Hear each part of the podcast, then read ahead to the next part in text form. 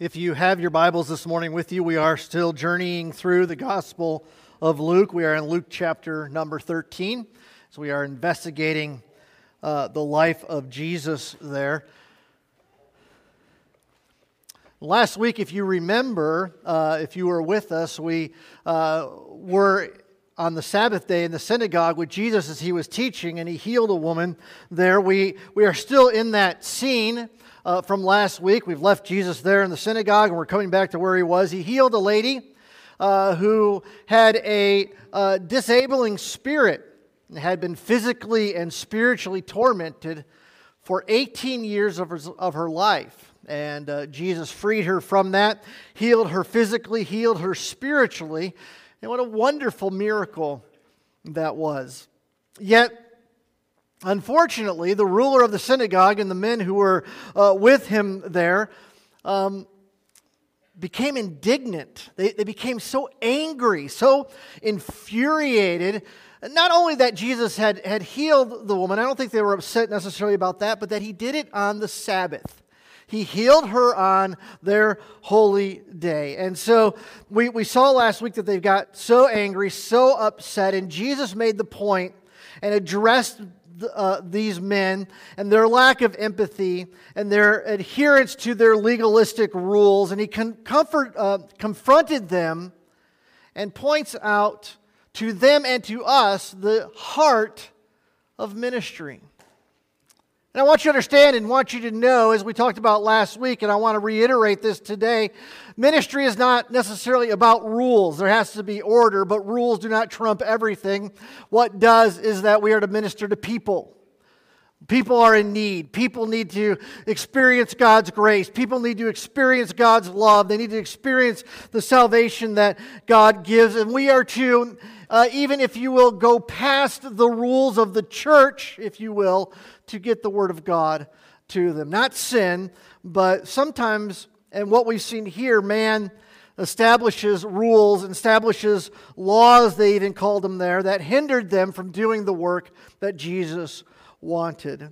So Jesus is still in the synagogue, and he has one other statement that he wants to make to this ruler of the synagogue and to those that are there. He wants to give two little small parables, two little stories to make a point uh, to them that are so very important for us. But, but before we get to his parables, let me ask you this question What would you do for God if you knew you could not fail? What would you do for God if you knew that what you did would succeed, if what you did could not fail? Would you invite more people to church? Would you pray more for the spiritual needs or the physical needs of people? Would you possibly give more financially to the church's ministry? Would you study the Word of God more so that you were able to defend God's Word? would you maybe step up and teach or even preach the Word of God? Would you witness to your friends more? What would you do for God if you were 100% sure that you couldn't mess it up? That you couldn't make a mistake in this, that you couldn't do wrong? Well, Jesus speaking to the ruler of the synagogue and the men that were there, the crowd that was present, and even to us today, shares two short parables. And these parables are about the kingdom of God and the power and a powerful truth that we today need to hold on to and we must understand today. You see, Jesus spent all of this time, we went through chapter 11, chapter 12. He laid out what it means to be a follower of Jesus Christ, how we are to live our lives, how we are to live for God, what we are supposed to do. And he's really coming down to the end of this, and, and he showed us uh, what the heart of ministry was uh, in the synagogue situation. And now, what he's laying out for us is really the reward, if you will, or the end of this thing in these parables, something that we need to fully understand and fully need to grasp that will empower us to do more for God than we've ever done before. And so in verse number 18 of our text, Jesus says these words, and he said, Therefore, he asked this question What is the kingdom of God like? Now, Let's pause there because we may not understand what he's talking about with the kingdom of God. What's a kingdom? A kingdom is a territory that's ruled by a king. And we know that Jesus is now King of Kings and Lord of Lords after his resurrection. And so we understand him talking about the fact that he's established his kingdom. His kingdom is heaven for us in eternity. And so, what is that going to look like? How does that play out here? And how does that end in uh, heaven uh, as we wind up there because we have a relationship through Jesus Christ? So he goes, What is the kingdom of heaven like? And to what shall I compare it? It is like a grain of mustard seed that a man took and sowed in his garden, and it grew and became a great tree, and the birds of the air made nests in its branches. So I don't know, it's very interesting as we read this. Maybe Jesus was walking, he was still in the synagogue, still in the area of teaching, and, and maybe he, he was looking around and said, Well, what is the kingdom of God like? And he kind of finds a mustard seed. I don't know if, if he had that or not, but Jesus always liked to take earthly things to show heavenly truth. And so he goes, a mustard seed. If you don't know what a mustard seed is, many of us do, but it is the smallest seed that, that we have. I mean, it, it can sit on the tip of your finger and just look like a little dot. It's just so small. But what he says here is that when that mustard seed is planted in the ground and when it is fully grown, it grows into a large bush, or even some of them grow to trees that are 15 feet tall. And so Jesus is the illustration here that the kingdom of God is a mustard seed. He record, Matthew records this even in Matthew chapter 13, the same uh, experience, and records these words of Jesus says, It is the smallest of all seeds, but when it has grown, it is larger than all the garden plants and becomes a tree. What is Jesus telling us here? Jesus is saying, Listen, the kingdom of God starts off small. You remember how small? Started with 12 guys, didn't it? 12 disciples, 12 uh, men that became apostles, Jesus and, and the 12 disciples, and now it has grown and grown and grown up until where it is now. And so he's laying out for us that the very smallest beginning will grow into a very, very large tree. And then he goes on and continues with another parable uh, to show the same truth. In verse 20, and again he said, To what shall I compare the kingdom of God? It is like leaven that a woman took and hid in three measures of flour until it was all leavened.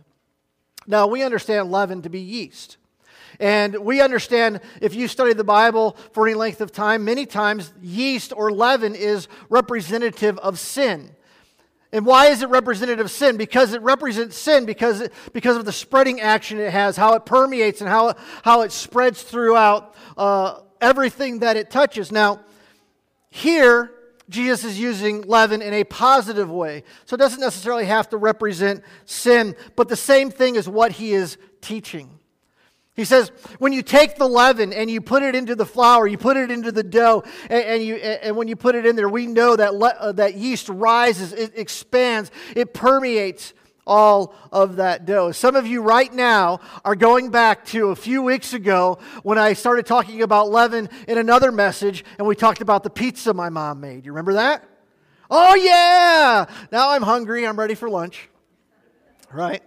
My mom would make pizza dough and I, and I used this before. It would start off with just a little lump, a little, a little ball of dough, but it had that yeast in it. She would put it in a bowl and would set it there. And an hour later, that pizza dough was just bursting out of that bowl because the yeast had it expanding and growing. And, and the homemade pizza she made was, was wonderful. Just like that pizza was a good illustration, God is using leaven here as a good illustration. You like that? How's that? Right? It's a good illustration here. He's not necessarily talking about sin. But then on top of that, Jesus is using humor. We don't get it, but uh, when you look at this, it really is a funny statement. He's exaggerating here. Because what you need to understand is that word measure there in the Greek is equivalent to 50 pounds of flour. So when he said to the people, it is like the woman who has taken leaven and put it in three measures. Well, how much is three measures? 150 pounds of flour. Every woman in that place was just smirking and laughing, going, This man has no idea what he's talking about. Because if you had 150 pounds of flour with leaven in it, it would take over the whole room. But Jesus knew what he was talking about. He was making an exaggerated point to explain the kingdom of God. It starts out as a little lump, a little bit of dough, a little bit of dough with leaven. And when it's all said and done and we put it together, it expands and explodes bigger and greater than what we could ever have. So, what is Jesus getting to here? What is he telling us? He's telling us that God's kingdom is going to advance greater than what we can ever ever know. It started out small. It started out as a small movement. In other words, let me, let me share this. So, when we start off uh, and we started reading the text, you, you may have heard, didn't maybe noticed, but Jesus said, therefore. You ever read therefore in the scriptures? You know this statement. You've heard every preacher in the world tell it to you. And whenever you find the word therefore, you need to find out what it's there for, right? And what that means is, is that Jesus is now taking this parable, these two parables, and he's connecting it to the event that took place that we looked at last week. So Jesus is addressing the ruler of the synagogue, the people that are there, and he says, therefore. And what does he mean by this? What is he trying to draw out of this? Well, actually, what Jesus was doing was he was implying a question. And here's the question that he was implying to the ruler of the synagogue and to the men that were there. Remember, they were angry. They were upset that Jesus healed this woman. Jesus was advancing his ministry, he was advancing the kingdom of God. And these men were irate that he was doing this ministry because it was on the Sabbath. He broke the rules. And so, what Jesus is, saying here, what he's, what he's implying is, in my words, do you think that your man made rules are going to stop the kingdom of God? That's literally what he's saying to them. Remember, the law on the Sabbath to do no work to the extreme that it was, that wasn't God's law, that was man's. God made the Sabbath for man so that man would rest and worship God. But God did not have all the rules and the limitations and all of those things put upon man. Man added to that. Man decided to make, uh, become legalistic in that. And so Jesus was like, Your rules don't even count because they're man made rules. Do you really think that your man made rules are, are going to stop what I am doing, what the kingdom of God is going to do? In other words, what he was saying, this is my Father's plan. I am starting it, my church is going to finish it, and nothing can stop it. Do you believe that today? Do you believe that nothing can stop the kingdom of God? We are sitting in a day and age today where we're watching the news and we're watching what's happening and we're watching this world fall apart around us and we wonder sometimes, uh, and I know you do as I do and stuff like that, well, what, what is God even doing? Is God even doing anything? And I'm wanting to tell you and I'm wanting to stress to you what Jesus is telling us here. He's still on his throne, he's still going forward, his plan is still intact, and it will not fail. I hope you believe that today. I hope you're trusting in that today. And so, what he's saying here very plainly is nothing, nothing is going to stop God's plan, the advancement of his kingdom. And so I thought to myself, I thought, what, what could possibly stop God's plan? What could possibly stop God's kingdom? What would be some thoughts that we would have that may stop God's kingdom? And the first thought I had was this you know what cannot stop God's kingdom? Satan can't stop God's kingdom. Did you know that? Satan has tried from the beginning of time, from the time that he fell. He has lied. He has twisted God's word. He has tempted man. He has distorted the word of God. He has flat out drawn uh, men into sin from the point of his fall. He never stops working. He is in complete control of the system of this world. He has duped man and empowered man with, with power to make himself greater than God. He has made man to think that man is smarter than God and God needs man's help. Can I help you with that? God doesn't need your help, doesn't need man's help. But there's some good news about that, and we'll see that in a moment. Satan has and will continue to do all that he can to stop God's kingdom in its tracks. He will do everything he can. He is the deceiver. He is the liar. He is the father of lies. His greatest desire is to destroy what God is doing. If you're a child of God today, he cannot have your soul, but he wants to destroy your life. He wants to tear you down every which way he absolutely can. And he works overtime in doing so and has his legions of demons to help him in doing so. And Satan will continue But not only does Satan use his demons, not only does he try to destroy us in our walk with the Lord and try to destroy God's kingdom, but he also empowers man to do it. How many of you know that the man that I'm talking about, the man of this world, the system of this world, you know Satan can't stop God's kingdom, but neither can man stop God's kingdom? You see, this ruler thought he was even helping God out by making all of these laws so that, so that man wouldn't work on the Sabbath. And even those were manipulated by Satan, and even those were went against what God's word had said. And man has tried and tried and tried every which way to hinder what God is going to do. To, through Satan's manipulation, man has fought against God and his will since the Garden of Eden. Man wants to be his own God. Man wants to make his own rules. Man wants to call his own shots. Or man wants to get away from the rules. But may, we have a desire inside of us, outside of Jesus Christ, to do our own thing. The wickedness of man has always been against God, and nothing has changed from this day. But I want you to hear me this morning. I want you to hear me when it comes to the kingdom of God. Both Satan and man are powerless to stopping the advancements of God's kingdom.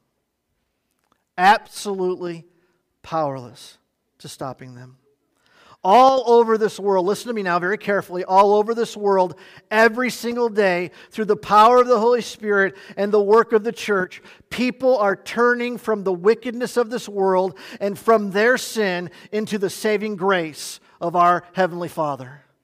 Every single day. You say, I don't see it myself. You don't have to see it. God is seeing it every single day.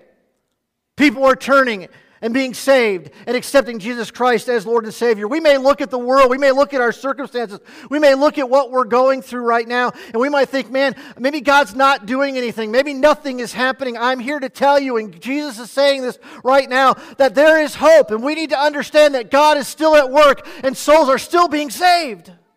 That should encourage us. That should excite us. That should build us up because, listen, God's kingdom cannot fail. No matter what Satan or man does, no matter how successful they may look at slowing down or even stopping the advancement of God's kingdom, they fail. But you say, Pastor, wait a minute. I understand Satan fails. I understand the man of the world fails. But now you're coming down to us as believers, as followers of Jesus Christ. And we know that we struggle and deal with this thing called sin in our lives, even after we're saved. So, are you to tell me that I can stop the advancement of the kingdom of God? Are you going to tell me that uh, I can do something wrong or I can hold this up? Because certainly it seems to me, it seems to me like, like God's kingdom really isn't advancing the way that I want to see it in my life. It seems to me like the kingdom of God really isn't doing what I, what I think or I, I want to see that it's doing. Do you think I can I can stop the kingdom of God. Have you ever felt that way? Have you ever felt like, man, one little sin in my life and the wheels have come off? One missed opportunity and that's it? Or, or one selfish motive or moment in my life and everything is thwarted? And you think to yourself that you have single handedly stopped the advancement or have crippled the advancement of God's kingdom. Have you ever thought that to yourself? I've thought that to myself. Can I give you good news? Not even you can stop the advancement of God's kingdom. God has a plan, God has a kingdom. God's kingdom is going forward, and God's kingdom is going to advance and going to happen, and souls will be saved and lives will be changed with or without us. Now, don't walk out of here going, woohoo! Pastor said it's going to happen without me, baby. I can go do what I want to do, how I want to do, when I want to do. I don't even care anymore. And that's not what I'm saying. Listen to the rest of the story, if you will. You may not stop the advancement of God's kingdom because nothing can stop the advancement of God's kingdom, but you can greatly hinder your participation in it. You can greatly hinder your participation in it. What do I mean by this? Sin always hinders God's work, always. Sins of commission, where we choose to do wrong, where we know what is right, but we do wrong anyways, those sins hinder our relationship with God. Those sins hinder the work of God in our life. But you know, there's also sins of omission. We don't talk about those very often, do we? Those sins that, that where we should have acted, we didn't, where we should have done, and we, we didn't. Those, those sins where we kind of step back. When we have those sins in our lives, the sins of commission, the sins of omission, they can't stop God's kingdom from advancing. However, our sin removes us from the participation that God has called us to. If you don't hear anything else that I say today, I want you to hear this. You were created with a purpose. The world doesn't want you to know that. The world doesn't want you to think that. The world wants you to think you're stardust, that you just exist, that you're just here to, to be born and to die, and there's really nothing else. Uh, when you go to the graveyard and you see the tombstones that are there, you see the beginning date, you see the end date, you see that little dash in between, the world says that's all that you matter. God says no. God says, I've created you for a purpose. I have a plan. I have a desire for you. As my child, I have a plan for you. You see, God wants us to be involved. No, let me put it this way God chooses us to be involved. God desires for us to be involved in advancing His kingdom. God is, is like, I want you to be on my team. How many of you, like me, hated when we picked teams for sports, right? Right? Who wants who? And always get down to the end. No, you're taking him. No, you're taking, right? God says, No, I chose you at the beginning. I chose you first. I wanted you. I want you to be a part of my team. I want you to do the work that I have for you.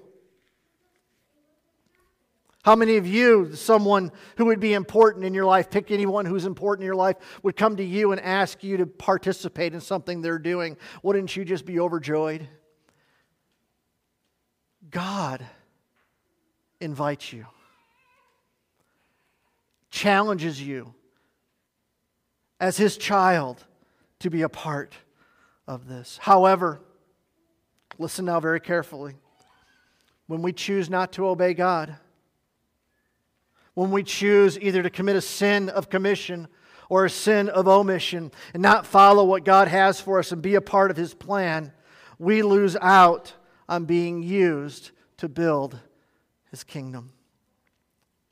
Think of a team sport, any, any team sport you want to pick. Think to yourself if you choose not to participate in the sport, you're on the team, but you choose not to participate, or you get out on the field or whatever court or whatever it is, team sport you're playing, and you do your own thing instead of following what the team's going to happen, you know what's going to happen to you?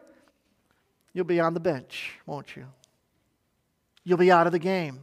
And what will they do? Will they just quit the game? That's over. Can't do it. Can't go anymore. No, what will happen? Another player will go in.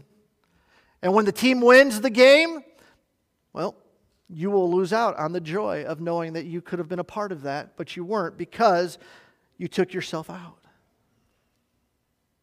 The point is this, and what Jesus is wanting us to understand here today when he gives these parables, what he is saying is listen, nothing can stop the plan of God. Nothing can stop what God has and what God wants to do and what God is going to do.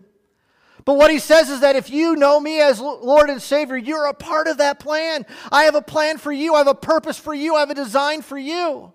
But God will not force you, He will not make you.